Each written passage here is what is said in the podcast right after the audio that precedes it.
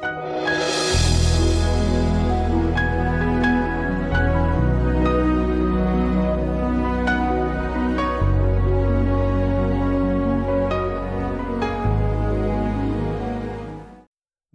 și bine ați venit la o nouă sesiune din seria de învățătură Vindecare Divină. Dacă vă mai aduceți aminte, în sesiunea trecută am început să discutăm uh, un capitol mai mare care se intitula adevăruri fundamentale și definiții și am acoperit un prim subcapitol care se intitula uh, Cuvântul lui Dumnezeu ca și autoritate finală în viețile noastre, în toate domeniile vieții noastre. Iar astăzi vom continua cu al doilea subcapitol în aceeași sec- secțiune mare care se cheamă Mentalitatea noii creații sau modul de gândire al noii creații sau viziunea noastră asupra lumii din perspectiva noii creații. Vedeți, tot ce are legătură cu vindecarea trebuie abordat, tot, tot, trebuie abordat și filtrat sau văzut prin ochii noi creații, prin ochelarii noi creații, prin conceptul acesta de nouă creație. Pentru că vindecarea în sine nu s-a schimbat din Vechiul Testament în Noul Testament. Însă modalitatea de administrare sau de apropiere a vindecării pentru noi și pentru alții s-a schimbat în era noii creații, în, în era bisericii. Este chiar diferit și de felul în care ucenicii lui Isus au slujit în vindecare când umblau cu Isus pe pământ uh, acum 2000 de ani. Uh, este diferit. Și uh, dacă vă aduceți aminte, atunci când citiți prin Evanghelie situațiile în care Isus și ucenicii vindecau pe oameni, de obicei într-o astfel de istorioară sau situație, erau mai mulți participanți la, la, în această scenă. Era mulțimea, uh, era persoana bolnavă, erau ucenicii, erau farisei și în final era și Isus. Și de, de, de fiecare dată când citim aceste pasaje, veți observa că vă veți identifica cu unul din acești participanți. Cu alte cuvinte, veți vedea acea istorie prin ochii unuia dintre acești participanți. Și de cele mai multe ori ne identificăm cu cine? Cu persoana bolnavă. Alții se identifică cu în funcție de nivelul tău spiritual, te, te vei identifica poate cu mulțimea, care era acolo, care uh, participa acolo și asista acolo. Alte ori poate te vei, uh, te vei uh, identifica cu ucenicii. În mod sigur nu, nu vei vrea să te identifici cu farisei și probabil niciodată nu te vei identifica cu farisei. Dar cei mai puțini creștini se identifică cu Isus Hristos însuși. Și de fapt, din toată acea, din, toate, din toate acele situații, deși Isus Hristos nu era o nouă creație, El este cea mai apropiat model, cea mai apropiată persoană de cine suntem noi în Hristos în Noul Testament. Este cel mai apropiat. El nu era încă o nouă creație pentru că nu murise la cruce și nu înviase. El a devenit o nouă creație după moartea sa. Dar, chiar și așa, noi totdeauna ar trebui să ne identificăm cu, doar cu Isus Hristos. Ar trebui să vedem lucruri, acele situații prin ochii lui Isus Hristos. Chiar și atunci când suntem bolnavi. Noi ar trebui să ne identificăm cu Isus Hristos. Singura persoană pe care noi trebuie să o imităm în Noul Testament este Isus Hristos. Um, și dacă uh, o să spun, pot să spun mai devreme, dar cred că o să spun aici, vedeți, Noul Testament nu începe în primele capitole din Evanghelie Matei, Marc, Marcu, Luca, Ioan. Noul Testament sau noua creație și Noul Testament începe după moartea și învierea lui Isus pentru noi. Atunci începe noua era, era bisericii. Și noi avem nevoie să înțelegem aceste lucruri, avem nevoie să ne schimbăm mentalitatea și percepția, modul de gândire cu acest concept. Dacă ești credincios, dacă ești creștin, ai nevoie să schimbi modul de gândire să, cu, cu, cu modul de gândire al noi creații și veți vedea sunt câteva elemente semnificative specifice noi creații și când spun noua creație mă refer specifice Noului Testament care sunt diferite de uh, Vechiul Testament. De fel, noi nu punem la o parte Vechiul Testament, însă sunt lucruri care s-au schimbat, sunt lucruri care nu ni se mai aplică nouă, chiar în, în, în trupul lui Hristos. Erau lucruri care nu se aplicau nouă nici în Vechiul Testament ca și neamuri se aplicau doar lui poporul Israel. Dar în Noul Testament sunt lucruri care nu se mai aplică. Putem învăța foarte multe lucruri din Vechiul Testament și sunt unele lucruri pe aici pe care se aplică și nouă, dar din psalmi, din proverbi, din toată Biblia este inspirată de Dumnezeu, dar în, uh, sunt și lucruri care se aplică numai în Noul Testament. Și nu putem lua versete din context, aud, din ori de, ori de unde din Biblie și să le personalizăm și să ne le apropiem, pentru că s-ar putea să nu se aplice în iera bisericii. S-ar putea să nu mai fie adevărate. Ce a fost adevărat în, în iera Vechiul Testament s-ar putea să nu mai fie adevărat în Noul Testament. Și veți vedea imediat despre ce vreau, la ce mă refer. Nu înseamnă că Dumnezeu s-a răzgândit, dar voi da exemple. Haideți să deschidem la un prim pasaj din 2 Corinteni, capitolul 5, versetul 17 și 18. Este un pasaj foarte bine cunoscut, sper. Uh, eu voi citi, voi alterna cu două traduceri românești. Una este versiunea actualizată din 2018 și cealaltă este noua traducere românească. Îmi place să schimb limbajul un pic din Corelescu pentru că ne ajută să vedem lucruri noi în Cuvântul Lui Dumnezeu și este o traducere cu vocabular mai actualizat de zilele noastre. Dar eh, dumneavoastră sunteți eh, liberi, puteți să folosiți oricare traducere aveți, Cornilescu sau oricare alta. Haideți să citim. 2 Corinteni 5 cu 17 la 19. Dacă cineva este în Hristos, el este, el sau ea este o nouă creație. Lucrurile vechi au trecut și toate au devenit ceva nou. Uh, apropo, citesc din versiunea actualizată acest pasaj. Versetul 18. Dumnezeu este autorul tuturor acestor transformări. El ne-a împăcat cu sine prin Hristos și ne-a dat misiunea de a sluji, de a sluji pe alții în vederea împăcării lor cu El. În engleză spune ne-a dat misiunea reconcilierii, care înseamnă mai mult decât doar împăcare. Înseamnă reconciliere în mai multe domenii. Ce vrea să spun acest verset și ce vrea să, ce vrea să transmită acest verset? Că tu nu mai ești un păcătos îmbunătățit sau doar curățat, nu ești un păcătos. Aud foarte mulți creștini chiar care spun sunt un păcătos salvat prin har. Nu! Tu nu mai ești un păcătos salvat prin har. În cel mai rău caz ai fost un păcătos salvat prin har, dar acum ești o nouă creație. Deci nu mai putem spune despre noi că suntem păcătoși, pentru că natura noastră s-a schimbat radical. Noi acum suntem neprihănirea lui Dumnezeu în Hristos Isus.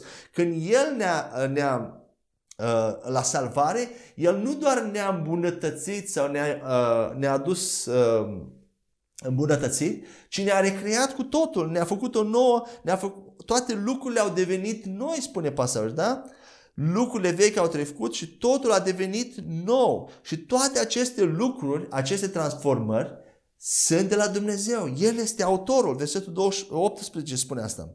Dumnezeu ne-a făcut o specie total nouă care nu a existat înainte. Da, avem același suflet, aceeași minte, aceeași personalitate, același trup, dar spiritul nostru, adevăratul, adevărata noastră identitate, adevăratul nostru eu sau adevăratul nostru, adevărata noastră persoană s-a schimbat radical. Este o cu totul nouă creație. Prima creație a fost din Adam, aceasta este a doua creație, este o, o altă creație, o nouă creație. Natura noastră s-a schimbat. Dar ce se întâmplă? Mintea noastră are nevoie să se renoiască într-un mod progresiv, cum spune Roman 12, 1 la 2, 1 la 3, așa încât ceea ce s-a întâmplat în interiorul tău, în spiritul tău, în duhul tău, în puterea și duhul recreat, să iasă afară și să se manifeste prin trupul tău către alți oameni și în trupul tău și la alți oameni. Ceea ce s-a întâmplat, aceasta, acesta este procesul de sfințire sau de reînnoire. Ce este înăuntru să scoatem afară să trăim în afară. Și atunci când slujim oamenilor, noi, nu, noi îl reprezentăm pe Isus. Și este această idee în biserică proliferată că atunci când eu, slu, când eu slujesc, eu merg la Dumnezeu în numele persoanei care are nevoie de slujire, în numele persoanei bolnave. Și aceasta nu este adevărat. Pentru că în Noul Testament, și aceasta este unul din elemente despre care spuneam semnificativ în Noul Testament, diferit de Vechiul Testament, că noi nu mergem la Dumnezeu pentru ei, dar noi mergem la ei, ci noi mergem la ei în numele lui Dumnezeu, pentru Dumnezeu. Vă mai spune încă o dată. Noi nu, când slujim unei persoane în vindecare, ne rugăm pentru persoana respectivă, noi nu mergem la Dumnezeu în numele persoanei să implorăm pe Dumnezeu să dea vindecare la acea persoană, ci noi mergem la acea persoană să administrăm vindecare în numele lui Dumnezeu. Vindecare pe care deja o avem. Ce a spus Petru și Ioan la, la poarta frumoasă la templu? Ceea ce am îți dau. Înseamnă că Petru și Ioan aveau ceva care au dat vindecare aveau, Dumnezeu le-a dat deja vindecare care să dea la alții. Așa că noi nu implorăm pe Dumnezeu. Dumnezeu mi-a spus mie și ține să ne punem mâinile peste bolnavi și ei se vor însănătoșa. Noi reprezentăm, reprezentăm pe Dumnezeu către oameni și nu oamenii către Dumnezeu. Aceasta era adevărat în Vechiul Testament. Preoții mergeau la Dumnezeu și implorau pe Dumnezeu pentru îndurare, pentru vindecare, pentru uh, alte lucruri. Mijloceau la Dumnezeu pentru oameni. Dar în Noul Testament este invers. Pentru că în Vechiul Testament noi nu aveam niciun, poporul Israel nu aveam niciun drept. Noi eram slujitori, nu eram fii. Iisus Hristos nu murise încă pe cruce. Aveam doar jertfele de animale prin care poporul Israel, acum noi suntem neamuri, noi nu aveam, nu aveam acces nici la, acea, a, a, nici la legea lui Moise măcar. Dar legea lui Moise și sacrificiile erau modalitatea lui Dumnezeu de a, de a da oamenilor de a posibilitatea să trăiască în viață, să aibă, să fie binecuvântați. Bine, dacă ei erau binecuvântați fie prin a se supune legii sau prin, când nu se supuneau, prin jertfele de animale. Dar era ceva temporar, nu era ceva permanent. Nu aveau niciun drept, nicio promisiune de la Dumnezeu. În Noul Testament s-a schimbat situația. Noi avem promisiuni de la Dumnezeu și a, a, am devenit o cu totul altă creație. Uh, este, este un, un, un, un nou mod de gândire, este un concept diferit în Noul Testament prin care filtrăm tot ce citim. Și veți vedea că dacă asimilați acest concept, Biblia va căpăta o altă lumină, va prinde viață. Veți vedea așa de multe versete într-o cu totul altă lumină și veți deveni entuziasmați. Eu sunt atât de entuziasmat și atât de, de bucuros de ceea ce Duhul Sfânt mi-a arătat, de ceea Evanghelia și tot ce, tot ce înseamnă Dumnezeu nu mai este o, o povară. Nu mai citesc Biblia sau mă închin sau mă rog ca și o povară doar ca să-mi fac uh, timpul devoțional. Pentru că știu ce, ce îmi fac acele lucruri, ce acționează, cum mă afectează acele lucruri și faptul că cresc în credință și umblu mai mult supranatural, manifest mai mult viața lui Dumnezeu în afară, nu doar în moralitate, dar în putere, în, în vindecare, în eliberare, în viața mea personală, dar și în, în viața altor oameni. Când Isus a umblat pe pământ, El l-a, l-a reprezentat pe Dumnezeu către oameni, nu-i așa? Atunci când el vorbea la oameni, el vor, le vorbea ca și cum Dumnezeu era acolo. De multe ori spune asta și a, a fost încă și acuzat că blasfemiază. Așa că noi reprezentăm pe Dumnezeu, când îl reprezentăm pe Dumnezeu și noi trebuie să vorbim ca și cum Dumnezeu vorbește. Ce ai nevoie să-ți fac? Să-mi recapăt vederea. Recapătă-ți vederea. Acesta este felul de vorbire al lui Dumnezeu. Fii vindecat. Nu merge la Dumnezeu și ne rugăm, Doamne, știi, uh, vezi cum suferă omul ăsta, ca și cum Dumnezeu are nevoie să fie convins. Aceasta era în Vechiul Testament. În Noul Testament, vindecarea este dreptul creștinului, dreptul noii creații. Pentru acest drept, pentru această binecuvântare, Iisus Hristos a plătit la cruce scump, un preț scump și este gratuit. Amin? Asta nu înseamnă că noi credem că suntem noi Dumnezeu. Noi, noi suntem ca Dumnezeu. Avem aceeași, împărtășim aceeași esență, aceeași natură, unele abilități, avem putere asupra, asupra bolii, asupra blestemelor, asupra lipsei, sărăciei, asupra păcatului. Avem, cu alte cuvinte, împărtășim aceeași viață, viață veșnică, dar avem roluri diferite. Dumnezeu este singurul care va primi închinare întotdeauna. Nu primim închinare. Noi nu suntem Dumnezei într-un anume sens, dar suntem Dumnezei în alt sens. Pentru că Biblia, în Ioan 10 cu 34, spune chiar că acei la care cuvântul lui Dumnezeu a venit și noi, noua creație, Dumnezeu, cuvântul lui Dumnezeu a venit la noi, Biblia ne numește Dumnezei sau guvernatori sau um, supraveghetori, împărați, oameni care sunt chemați să domnească. Nu peste alți oameni, dar peste uh, împărăția întunericului, peste boală, peste uh, situații negative, peste tot ce a intrat în lume prin păcat. Amin? Așa că noi suntem într-un fel, acționăm ca Dumnezeu. Galaten 2 cu 20 spune așa.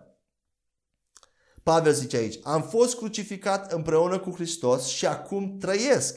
Dar ce trăiesc acum nu mă mai reprezintă, citesc din versiunea actualizată, ci Hristos este Cel care trăiește această viață în mine. Astfel, eu îmi trăiesc viața pe pământ prin credința în Fiul lui Dumnezeu care m-a iubit. El s-a oferit pe sine însuși ca sacrificiu pentru mine. Pavel spune aici că nu mai sunt eu care trăiește, ci Hristos trăiește în mine. Atunci, De ce, dacă, dacă El trăiește în mine și nu, eu, nu, nu sunt eu cel care mă trăiesc, nu, nu sunt eu. Auziți? Nu sunt eu, este o altă persoană în mine. Este un alt eu, o altă personalitate. Dacă nu mai sunt eu cel care trăiesc, atunci de ce aș fi eu cel care încearcă să slujească la oameni? nu e așa? Nu sunt eu, sunt eu, dar nu sunt eu. Hristos slujește prin mine. Nu sunt eu cel care slujesc, dar Hristos slujește prin mine. Și când vorbesc, eu vorbesc cuvintele lui Dumnezeu. Cuvântul care era rostit asupra mea, care se aplică mie, care eu trebuie să-l iau, să-l cred cu toată inima, să fiu de plin convins că se aplică mie și să-l manifest în viața de zi cu zi. Uitați-vă la ce a spus Pavel mai departe în 1 Petru, nu Pavel, Petru, în 1 Petru 4 cu 11. E, Citesc din noua traducere românească. Dacă cineva vorbește, să facă acest lucru ca și cum ar rosti cuvintele lui Dumnezeu. Dacă cineva slujește, să slujească după puterea pe care i-o dă Dumnezeu. Pentru ca Dumnezeu să fie slăvit în toate prin Isus Hristos, ale căruia sunt slava și puterea în vecii vecilor. Când începi, vedeți, dacă cineva vorbește, să rostească cuvintele lui Dumnezeu, să vorbească ca și cum ar rosti cuvintele lui Dumnezeu, ca și cum Dumnezeu ar vorbi. Însă, aș vrea să, să, să aveți în vedere un lucru. Când începi să vorbești ca Dumnezeu, vor fi, vor fi oameni, acest fel de vorbire este întotdeauna plin de încredere și plin de îndrăzneală. Și ce se întâmplă? Din cauza aceasta, de multe ori vei fi interpretat și judecat de oameni religioși ca fiind mândru. Vei auzi uh, lucruri ca de genul, cine, cine crezi tu că ești? De ce ești tu așa mândru? Smerește-te, frate, smerește-te, soră. Fii, nu-i bine să, să fii așa mândru. nu e așa? A, foarte mulți dintre noi, mai ales dacă ești mai tânăr sau, sau ești mai în vârstă, dar arăți mai tânăr. Pentru că se întâmplă și asta. Ar putea să fii, de, am văzut oameni de 50 de ani care arată ca o persoană de 20 de ani. Mai ales dacă ești mai puțin, mai, uh, nu așa de uh, ponderat. Și dacă te vede un pic mai viciznicut sau mai tânăr, ah, tu, tu, tu nu ai dreptul să vorbești așa, tu trebuie să te smerești, n-ai experiență. Și de multe ori, oameni de genul ăsta probabil au mai multă experiență decât mulți alții. Pentru că nu perii albi aduc înțelepciune și maturitate în Hristos spirituală. Maturitatea în Hristos nu este dată de perii albi, ci este dată de Duhul Sfânt și de nivelul de căutare, de, de de dorința ta de, de, după Dumnezeu, de cât de mulți îl caut, cât de mulți caut să umbli așa cum Hristos a umblat. Amin? Și cu asta nu vreau să jignesc pe nimeni, dar aceasta este realitatea. Amin? Și ce vreau să spun? Este o diferență între acest fel de încredere și îndrăzneală și mândrie. Pentru că această încredere și îndrăzneală nu se, nu se bazează pe puterea mea omenească și pe mine. Atunci este mândrie ci se bazează pe credința în cuvântul lui Dumnezeu. În ce a spus Dumnezeu. Cu alte cuvinte, lucrurile îmi sunt clare. Știu exact ce mi se aplică mie, la ce am drept și cu toată convingerea vorbesc. Vedeți, în relația mea cu Dumnezeu pe verticală sunt smerit. Nu, uh, vorbesc cu El, am, am o dif- relație diferită. O relație de dragoste. Dar în relația mea pe orizontală cu împărăția întunericului, Trebuie să am acea atitudine de război, violentă, violență spirituală, în care să fiu plin de încredere, plin de să știu exact, pentru că dacă nu știi exact ce ți cuvine și ce autoritate ai, ce putere ai, diavolul va face ce vrea cu tine, exact cum a făcut cu fiul lui Ceva. De aceea diavolul a spus că știu cine este Pavel, știu cine este Apol, dar voi cine sunteți? Pentru că Pavel, ce avea Pavel în plus? Pavel știa cine este în Hristos. Știa ce autoritate are, știa ce putere are și vorbea cu îndrăzneală și convingere și fără îndoială. De asta nu ai cum să ai credință când lucrurile ți neclare, când nu știi dacă se va întâmpla, nu se va întâmpla, dacă se cuvine ție, dacă ai drept să vorbești anumite lucruri, n-ai cum să ai credință. Mereu vei avea îndoială. De aceea credința se bazează pe lucruri sigure, pe lucruri clare, care le știm din cuvântul lui Dumnezeu.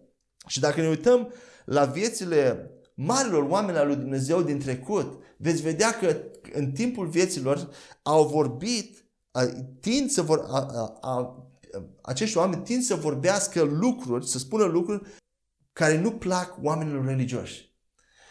Acești oameni acești oameni în timpul vieții lor, o să observați dacă citiți prin biografii, nu au fost atât de plăcuți oamenilor din jurul lor cât timp au trăit. Chiar creștinilor, chiar familie și prietenilor. Dar după ce au murit, s-au scris cărți despre ei și au fost elogiați și uh, lăudați pentru credința lor. Dar știți de ce? Pentru că este o tendință naturală, chiar și creștinii sunt prinși în asta. Să, să mergem după mersul lumii, normalul lumii să devină normalul nostru și nu trebuie să fie așa. Noi avem un alt, un alt standard de normalitate care nu merge după mersul lumii. Lucrurile la care lumea se uită, lucrurile care lumea le cumpără, lucruri, la care lumea, lucruri pe care lumea le vorbește. Noi nu mai vorbim la fel, nu mai gândim la fel, nu, nu ar trebui să mai auzim aceleași lucruri, să ne expunem la aceleași lucruri ca lumea, ci noi avem o altă normalitate. De aceea Biblia spune să nu ne conformăm mersului lumii acesteia, chiar în lucruri aparent inocente, cu care îți umpli mintea. Da, poate să pare inocent, dar nu este inocent pentru că în, în, în, ca și noua creație noi suntem chemați să avem un alt statut, o altă viață, un alt nivel de normalitate. Amin? Și vedem că și pe Isus, și Isus chiar a fost acuzat de farisei ca fiind mândru și ca blasfemind. Vedem asta în Ioan 10 cu 32 la 33 și în Ioan 5 cu 8, dar haideți să citim la Ioan 10 cu 32-33, versiunea actualizată. Iisus le-a zis, V-am arătat multe lucrări bune care provin de la Tatăl meu. Pentru care dintre acestea aruncați cu pietre în mine? Iudeii au răspuns, nu pentru o lucrare bună aruncăm cu pietre în tine, ci pentru o blasfemie. Tu care ești om, te declari Dumnezeu, te faci Dumnezeu. Cum a făcut Isus acest lucru? Cum s-a declarat Isus Dumnezeu? Prin faptul, vedem la Ioan 5 prin faptul că spunea că El este Fiul lui Dumnezeu. Prin aceasta i-au dedus că Isus se face Dumnezeu. Și într-adevăr, Isus știm că era Dumnezeu, dar El era Fiul lui Dumnezeu, se trăgea din Dumnezeu.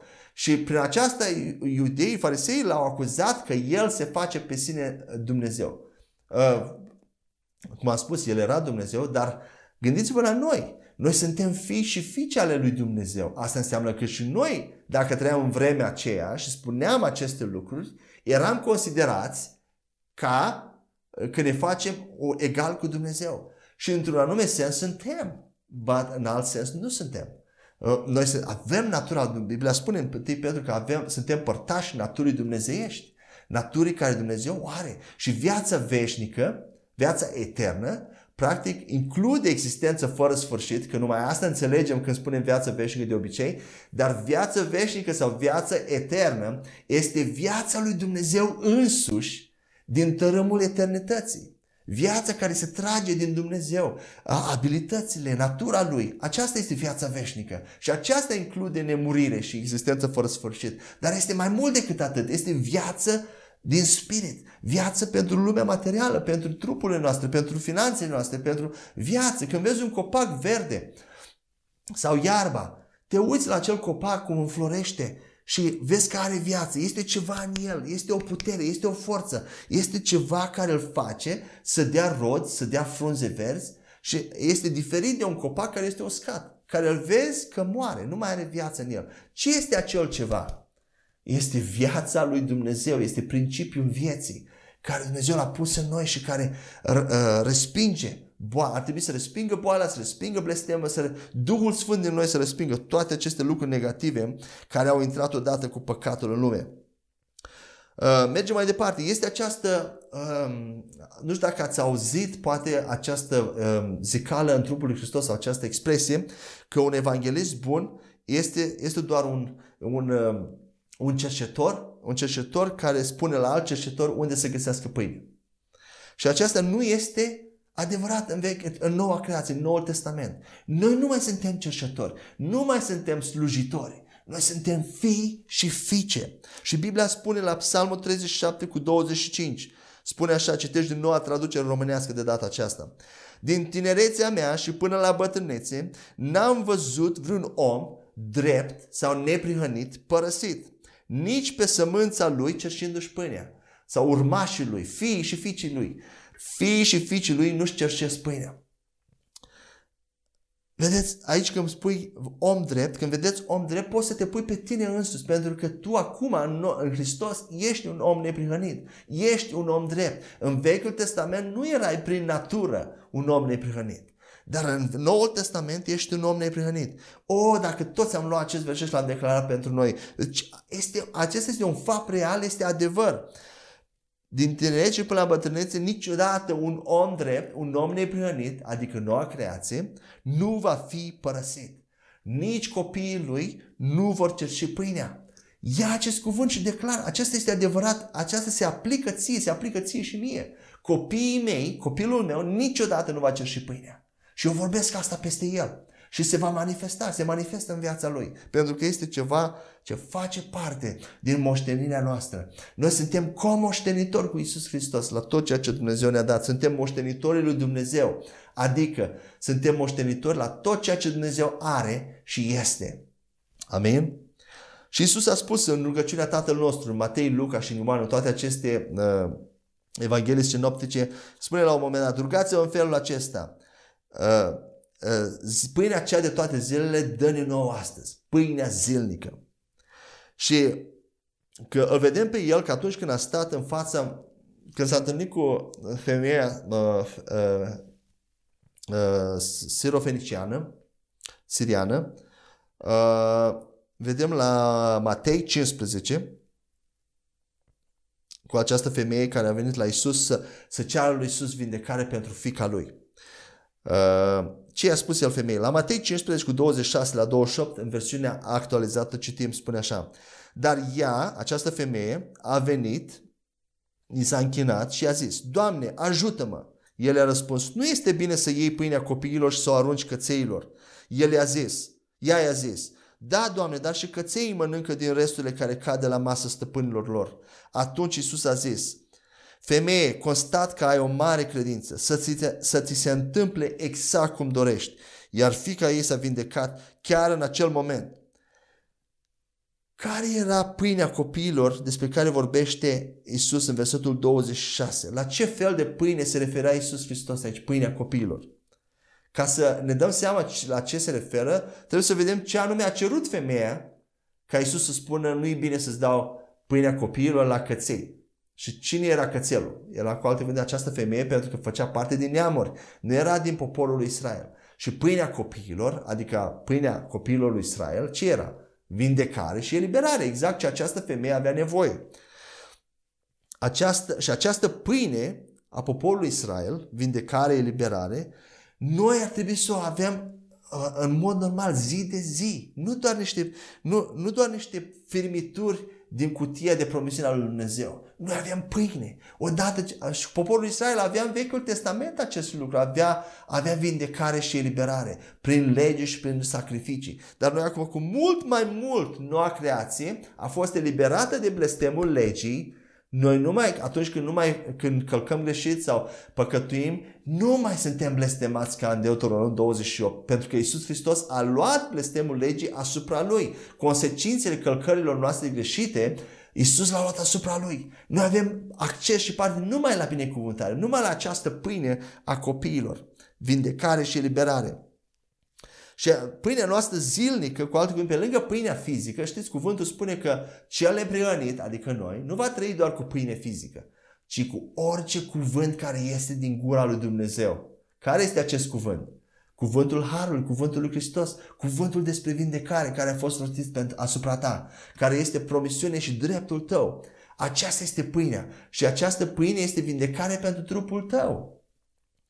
Noi, a, a, această pâine zilnică este viața de zi cu zi, este vindecare și binecuvântarea lui Dumnezeu. Și această pâine este a noastră, a creștinilor. Și o să vorbesc mai târziu în această serie despre uh, cina Domnului și o să o vedem într-o cu totul altă lumină. Ce este acea pâine? Că nu este un motiv de tristețe, ci este o aducere a minte, un mod de a, de, de a ne, uh, de a ne de a ne antrena și de a ne ține mereu, Dumnezeu, este un mod al lui Dumnezeu de a aduce mereu aminte prin pâinea aceea, că noi când mâncăm din pâine avem acces la vindecare fizică, la iertare de păcate, la prosperitate, la binecuvântare, la eliberare, libertate, de plină bucurie. Amin? Și o să, o să vreau doar să vă fac curioși, dar o să discutăm mai târziu despre aceasta, despre cina Domnului. Și chiar dacă vedem aici, dacă ne întoarcem la pasajul acesta, chiar dacă Isus inițial a spus femeii nu, a respins-o, El totuși s-a întors apoi și a dat femeii această pâine. Care a fost pâinea? Du-te, fica ta este vindecată. Să se întâmple cum se dorește. Și fica ei s-a vindecat în acel moment. Așadar, noi nu încercăm să să-L implorăm pe Dumnezeu împreună cu Isus ca să ne dea pâine, prin a să-L implorăm să ne dea vindecare. Noi niciodată în rugăciunile noastre, în Noul Testament, acesta este un alt element al noi creații, diferit de Vechiul Testament, în care oamenii îl implorau pe Dumnezeu pentru vindecare, pentru trezire, pentru că nu aveau acces la Dumnezeu. Duhul Sfânt venea și pleca, dar în Noul Testament noi avem acces în familia lui Dumnezeu. Am fost transferați din împărăția întunericului în împărăția lui Dumnezeu, a Fiului Său iubit. Coloseni 1 cu 13 spune. Așa, Doamne, când ne rugăm pentru ceva sau chiar pentru noi, noi nu îi implorăm pe Dumnezeu pentru vindecare, în, în, în numele altor persoane bolnave, pentru că El deja ne-a dat vindecare în locul cerești. Biblia spune la 1 Petru 2 cu 24 că noi am fost vindecați prin rănile lui Hristos. Tot ceea ce privește viața și evlave, El ne-a dat deja. Uh, uh, în locurile cerești ne-a, ne-a dat deja orice vindecare spirituală care include binecuvântările materiale, materiale și uh, include binecuvântările fizice și materiale ca vindecare, prosperitate.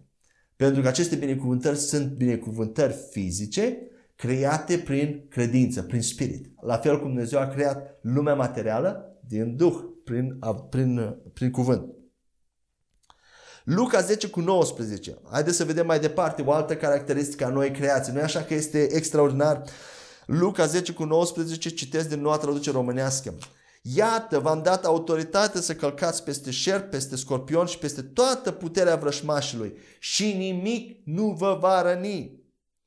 Isus a dat ucenicilor săi și nouă, noi creație, dacă El a dat ucenicilor săi, cu, cu mult mai mult ne-a dat nouă, noua creație, care suntem superior felului în care ucenicii au trăit, um, modului în care ei au slujit uh, vindecarea la alți oameni. V-am dat, Isus a dat autoritate peste toată puterea dușmanului. Toată puterea dușmanului. Toată înseamnă toată cu excepția la nimic. Toată. El a spus, mergeți și găsiți pe acești oameni care suferă. Mergeți și când îi găsiți, eliberați Dați-le vindecare, eliberare. Și vedem cum ucenicii au venit bucuroși la Isus, că și duhurile le sunt supuse. Și Isus le-a spus să nu se bucure doar de că duhurile sunt supuse, ci că uh, numele lor sunt scrise în cartea, uh, în cartea vieții. Dar trebuie să ne bucurăm și asta nu înseamnă nu ne bucurăm atunci când vedem rezultate, atunci când vedem oameni liberați și vindecați. Și să dau un exemplu aici. În același fel lucrează sistemul de poliție. N-ai să vezi niciodată un polițist uh, care sună la, pe managerul sau pe superiorul lui, sună la centru să ceară permisiune pentru a aresta un, un, un criminal sau un hoț. nu așa? El are autoritate de la guvern, a fost angajat pentru asta să aresteze pe toți cei care încalcă legea. Nu are nevoie de permisiune de sus, de la centru, nu așa? La fel funcționăm noi ca și noua creație. Iisus a spus la ucenici că ei vor primi putere atunci când Duhul Sfânt se va coborâ peste ei în fapte 1 cu 8. Această putere nu este undeva în cer și ne așteaptă, așteaptă să cadă. Încă un element din, uh, din era bisericii care este diferit de Noul Testament. Această putere este rezidentă în noi și cu noi și este disponibilă întotdeauna. Este la dispoziția noastră întotdeauna. În Vechiul Testament, în judecător și în tot Vechiul Testament, Dumnezeu ridica câte un om Oamenii îl implorau pe Dumnezeu, poporul Dumnezeu îl chema pe Dumnezeu să smerea, 2 Cronici 17 să smerea, îl implora pe Dumnezeu, Dumnezeu ridica, ridica un om, cobora Duhul Sfânt din cer, îl ungea pentru o anumită lucrare, pentru un timp, iar când acesta murea, sau înainte de a muri, de multe ori, regele Saul, exemplu, Duhul Sfânt pleca înapoi. Și iarăși se întorceau în același punct. Dar în Noul Testament, Duhul Sfânt vine la momentul salvării, atunci când îl primești salvarea și apoi primești pe Duhul Sfânt, vine și în momentul în care vine, El este din acel moment cu noi și în noi pentru totdeauna. Nu mai pleacă. Acea putere rămâne în noi. Biblia spune că trupurile noastre sunt templul Duhului Sfânt. Duhul Sfânt locuiește în noi, nu mai pleacă. Și Duhul Sfânt, templul acesta, trupul nostru, e templul Duhului Sfânt Cum ar putea templul Duhului Sfânt să fie murdărit sau a, pătat de boală? Boala este o pată, boala este o, ceva de la cel rău. Și Duhul Sfânt care este în noi, Biblia spune că ne activează. Puterea care este în noi respinge, respinge boala, respinge tot ce este negativ, tot ce este la cel rău. Desigur, atunci când credem, de asta trăim.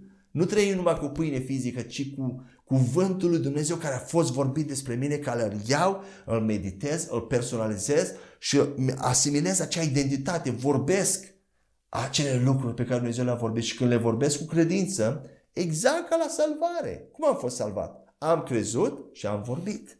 La fel, cred și vorbesc, dar ca să crezi trebuie să ai o claritate, trebuie să ai o înțelegere cum a ceea ce este al tău și cum funcționează vindecarea. Și despre asta discutăm în această serie. Amin? Și atunci când mergem, cum suntem? Noi suntem ca și ambasadori care eliberează și care transmit decretele împărăției lui Dumnezeu. Și ambasadorii nu încep să facă ei noi politici, noi, uh, noi legi, nu dau legi noi, ci ambasadorii doar transmit politicile și uh, legile uh, țării pe care o reprezintă. Și noi reprezentăm, reprezentăm împărăția lui Dumnezeu, țara cerească și caracteristica împărăției lui Dumnezeu vedem că de fiecare dată când Isus a venit în loc și a vindecat pe cineva, ce a spus? Împărăția lui Dumnezeu a venit la voi. Aceasta este caracteristica împărăției lui Dumnezeu. Împărăția lui Dumnezeu este uh, o împărăție invizibilă care se întrepătrunde cu lumea noastră materială, cu al doilea cer și cu al treilea cer, dar există, este ceva real. Este lumea spirituală și ea este în noi, în Duhul recreat. De asta spun, pentru că acolo este toată puterea lui Dumnezeu este cu, Biblia spune la 1 Petru 1 cu 23 că am fost născuți din cuvântul lui Dumnezeu. Noi suntem cuvântul lui Dumnezeu ca și Isus Hristos. Numai că trebuie să punem carne pe El. Cuvântul lui Dumnezeu, Duhul Sfânt, plinătatea Duhului Sfânt Ioan 1 cu 16 spune că din plinătatea Lui noi toți am primit și har după har. Noi avem plinătatea Lui Dumnezeu, avem cuvântul Lui Dumnezeu, avem puterea Lui Dumnezeu. Noi nu mai avem nevoie neapărat de daruri, de un dar și ajung și acolo. Avem plinătatea Lui Dumnezeu. Și noi suntem, noi ar trebui să urmăm credința eroilor credinței din Vechiul Testament, dar nu totdeauna și acțiunile lor sau faptele lor sau modul lor de, uh, de procedare, care nu, nu, multe din ele nu se aplică la noua creație. De exemplu, Gedeon, care a pus o, care a, a făcut prin semne, a cerut călăuzirea lui Dumnezeu prin semne și a pus acea lână. Noi nu mai avem nevoie de asta. Acesta nu este un concept nou testamental sau al, noi, al noului legământ. De ce? Pentru că noi acum avem Duhul Sfânt în noi care ne conduce și ne călăuzește, ne dă direcție. Și de aceea Biblia spune că cei care sunt conduși de Duhul Sfânt la Romanul 8 sunt fiii lui Dumnezeu, de uh, Hios uh, al lui Dumnezeu, fii și fiicele lui Dumnezeu. Noi nu avem nevoie să, dăm, să tragem la sorți. Pentru că atunci când ne rugăm, avem nevoie de călăuzire, Duhul Sfânt, când te rogi în limbi, Duhul Sfânt îți pune în interior, îți vorbește și apoi în mintea ta îți vorbește clar ce direcție să iei, încotro să mergi. Haideți să mergem mai departe. 1 Ioan, capitolul 3, versetul 2. Uh, spune așa. Prea iubiților, acum citesc din noua traducere românească. Acum suntem copii ai lui Dumnezeu și ce vom fi n-a fost arătat încă, dar știm că atunci când se va arăta El, vom fi asemenea Lui pentru că îl vom vedea așa cum este. Și un al doilea verset, tot aici, Romanul 8, 8 cu 18. Chiar și creația așteaptă cu nerăbdare revelarea fiilor lui Dumnezeu. Vedeți, acest primul pasaj din Ioan 3 cu 2 este de multe ori interpretat că arătarea lui Isus ca fiind cea de la sfârșitul viacurilor, când El vine înapoi. Dar haideți să citim mai cu atenție. Spune așa, acum suntem copii al lui Dumnezeu. Aici pe pământ. Suntem copii al lui Dumnezeu. Și ce vom fi n-a fost arătat încă. Cu alte cuvinte, la momentul salvării devii copilul lui Dumnezeu, dar încă Hristos nu este arătat, nu este revelat în tine. Spune, ce vom fi n-a fost arătat încă, pentru că încă n-am început să creștem în Hristos. Dar știm că atunci când se va arăta El, când se va revela El prin noi, vom fi asemenea Lui. Nu în cer, în cer vom fi asemenea Lui și la propriu și la figurat, și în trup și în... Dar aici pe pământ putem fi asemenea Lui în spirit în acțiuni, nu numai în moralitate, dar în putere. Vom fi asemenea lui pentru că îl vom vedea așa cum este el. Ne îl vom percepe așa cum este el în toată plinătatea lui și îl vom vedea în noi. Deci Fiul lui Dumnezeu a, trebuie să fie revelat aici pe pământ. Creația așteaptă cu nerăbdare revelarea Fiilor lui Dumnezeu, nu neapărat la sfârșitul veacurilor. Atunci va fi revelat, dar n-are nicio relevanță pentru că pământul va arde. Creația așteaptă aici revelarea Fiului lui Dumnezeu. De ce?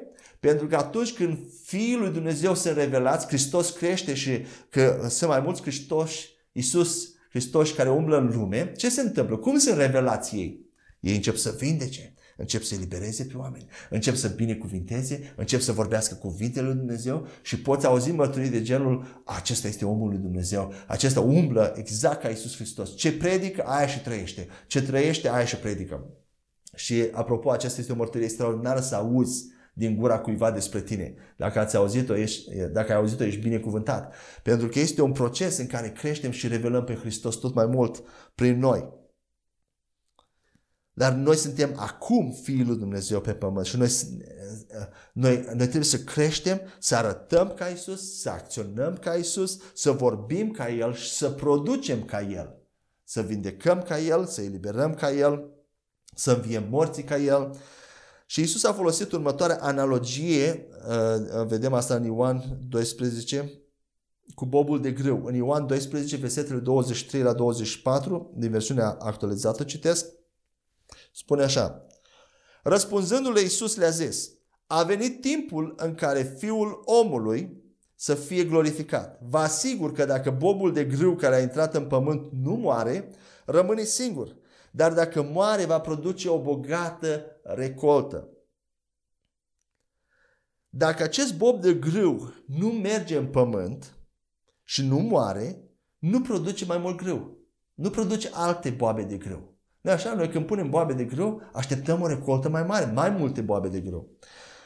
Așadar, ceea ce, ce a făcut Isus când a venit pe pământ? Exact acest lucru. Isus a mers în pământ și a murit, a stat în pământ pentru trei zile și apoi a înviat și Dumnezeu prin acest fel l-a semănat pe Isus Hristos ca și un bob de grâu. De ce? Ca să secere o, o recoltă de mai mulți fii. Nu servitori, nu slujitori, nu robi, ci fii. Noi nu mai suntem robi, ci fii. El a semănat un fiu ca să secere fii. Și mulți creștini au o problemă cu asta.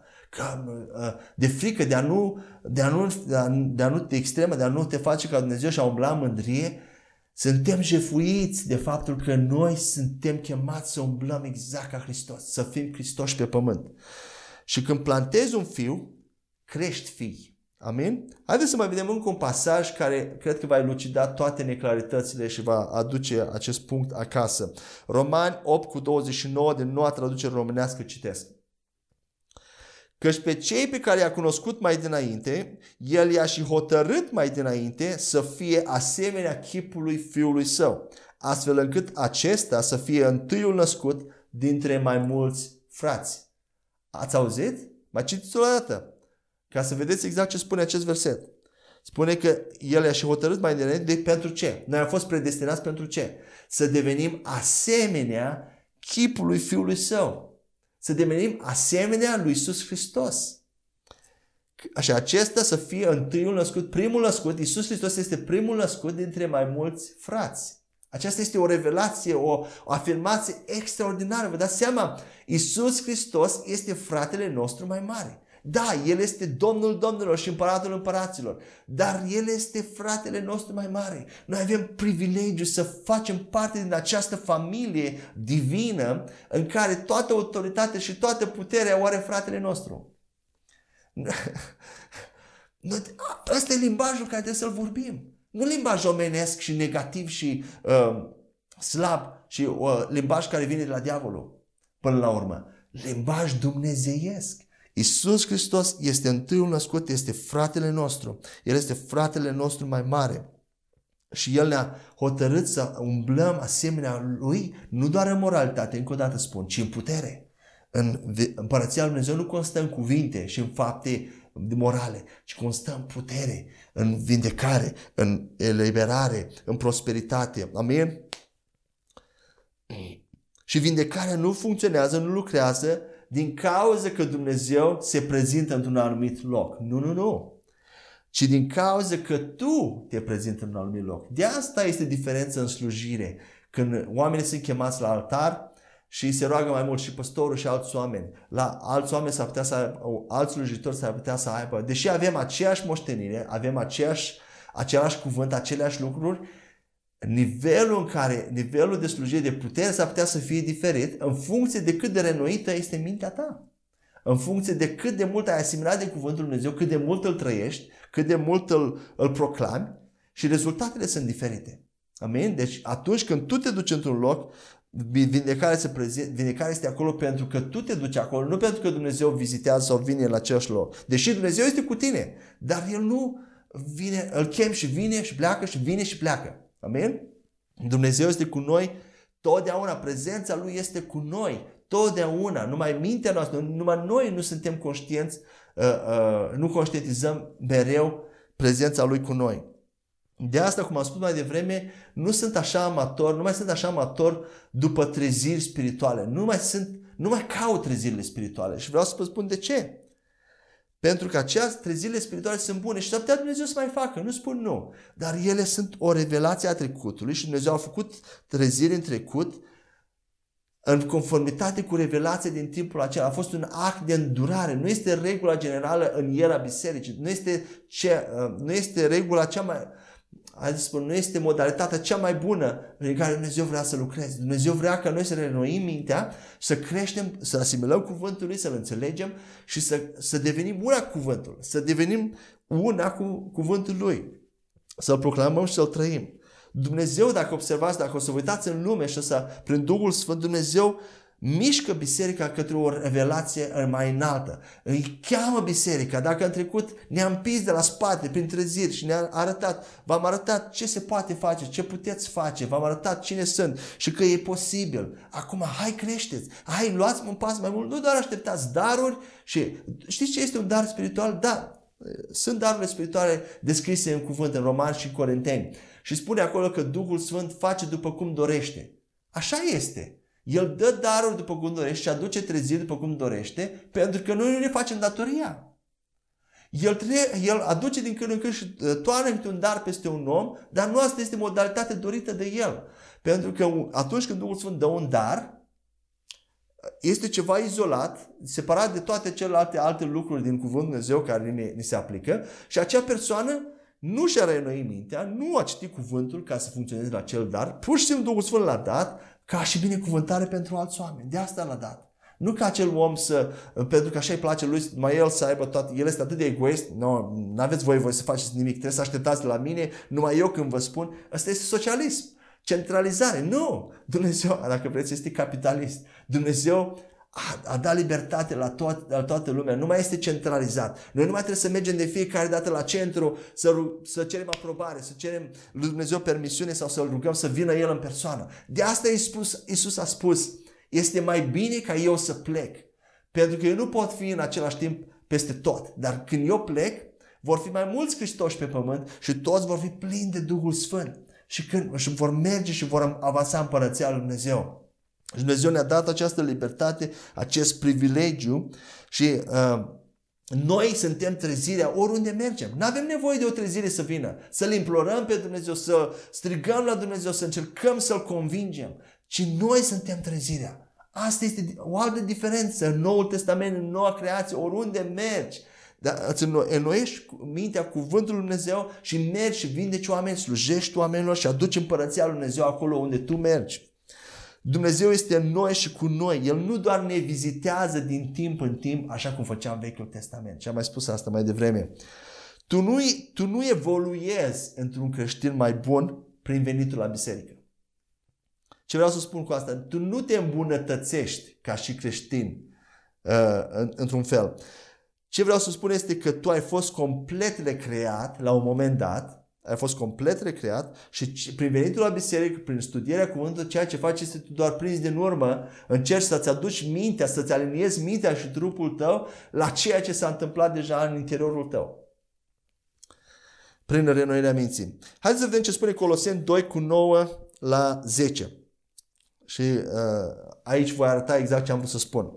Spune așa, din noua traducere românească citesc. Căci în El, în Iisus Hristos, locuiește, trupește toată plinătatea Dumnezeirii și în El, care este capul oricărei conduce și autorități, sunteți și voi împliniți, spune aici, dar în engleză și în greacă este cuvântul sunteți și voi întregi, compleți.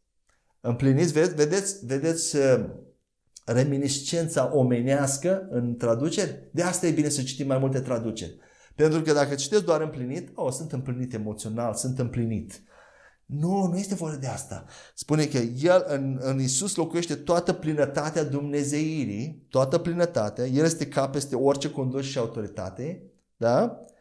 Iar tu ești ca El, ești în El și ești complet. Asta înseamnă că și în tine locuiește toată plinătatea Dumnezeirii și în El și tu ești cap peste orice conducere și autoritate și în El ești complet. Ce vreau să spun cu, prin complet sau întreg? Nu ai nevoie de îmbunătățiri.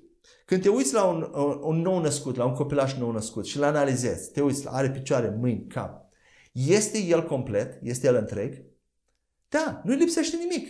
Este complet. Este sănătos. Are tot ce trebuie. Este o ființă umană. Însă, el trebuie să crească spre maturitate și să învețe, să folosească ceea ce deja are. nu așa? Da? Creșterea spre maturitate este un proces prin care copilul învață să folosească ceea ce deja are. Când el începe să meargă, de exemplu, el începe să-și folosească picioarele care de, cu care deja a fost născut. Da? Când începe să câte la un instrument, el începe să folosească acea abilitate care, cu care a fost născut. Ureche muzicală, capacitatea de a cânta, când învață să conducă o mașină, învață o meserie, acele lucruri au fost deja în el. La naștere el a fost complet și întreg. Însă, el nu, el nu se îmbunătățește ca ființă umană din punct de vedere fizic. El învață să folosească ceea ce deja are și în același fel suntem noi ca și noi creații în Hristos. Uh, sunt două, aș vrea să dau două exemple de, um, de sculptori. Da? Sunt două, ar, ar fi două, două puncte de vedere, două perspective. Un, unul din sculptori sunt sculptori care iau, uh, care iau uh, cum se cheamă asta, lut și apoi iau o mână de lut și apoi continuă să adauge lut într-un mod aleator până când iese cam forma care ei o vor, forme din aceste abstracte. Iei o mână de lut și apoi adauge. Aceasta este o, o formă de, sculpt, de sculptură sau de modelare, de, de olărit. Dar mai este un alt fel de olărit și de sculptură în care iei o piatră mare, uh, uh, o piatră mare, imensă de, de, de marmură, să zicem așa, și vrei să faci o statuie și cum faci? Te uiți, întrevezi care e imaginea care vrei să-ți iasă de la acea uh, piatră mare, ce anume vrei să, să șlefuiești, să sculptezi și apoi începi să dai la o parte să șlefuiești tot, tot ceea ce nu face parte din acea imagine. Deci dai la o parte, cioplești tot ce nu face parte din imaginea care tu vrei să-ți iasă din acea sculptură. Și acest al doilea fel, prin acest al doilea fel, este, așa este Dumnezeu, așa, asta face Dumnezeu cu noi și așa am fost noi. Dumnezeu ne-a luat ca, ne, când suntem născuți din nou, suntem ca acel, acea stâncă mare, acea bloc mare de marmură și după aceea, prin renoirea minții, ce să faci? Dumnezeu și noi, cu ajutorul Duhului Sfânt, dăm la o parte, cioplim tot ce nu face parte din imaginea lui Isus Hristos. Este o imagine complet diferită. De, chiar de Vechiul, de Vechiul Testament. În, de, în Vechiul Testament încercam să ne îmbunătățim, să facem, fără ca fi, să fim schimbați în interior. În Noul Testament am fost recreați complet, iar apoi cioplim. Nu avem nevoie de nimic care să fie adăugat la noi, ci avem nevoie de lucruri care să fie cioplite din noi. Un alt exemplu este cu un diamant, o piatră de diamant. Toată strălucirea și valoarea unui diamant este în el de la început, când îl scoatem din, din pământ, din noroi. Dar pentru ca acel diamant să, să strălucească, să, să vedem adevărata valoare, trebuie să șlefuim, să-l curățăm, să-l trecem prin diferite procese, astfel încât tot acel noroi să, ia, să dea la o parte și diamantul să strălucească. Aceste două imagini sunt foarte creitoare uh, a cine suntem noi în Hristos. Și aș vrea ca aceste imagini aș dori să rămână cu voi pentru mult timp. Haideți să citim un ultim pasaj, ne apropiem de încheiere în această a doua sesiune. Luca 7 cu 24 la 28, citesc din versiunea actualizată. După ce au plecat cei trimiși de Ioan, Isus a început să vorbească mulțimilor de oameni despre el zicând, Ce ați vrut să vedeți când ați mers în deșert? O treste care se îndoaie când bate vântul? Sau oare ce credeți că veți găsi acolo? Un om îmbrăcat în haine frumoase? Cei care poartă asemenea haine și care trăiesc o viață de lux sunt în palatele regilor. Ce sperați totuși să vedeți? Un profet? Da, vă asigur că ați văzut mai mult decât un profet. El este cel despre care s-a scris. Îți voi trimite înainte pe mesagerul meu și el îți va pregăti drumul. Să știți că Ioan este mai mare decât oricare om, profet, care s-a născut vreodată din femeie. Totuși, cel mai mic în regatul lui Dumnezeu, împărăția lui Dumnezeu este mai mare decât el. Amin.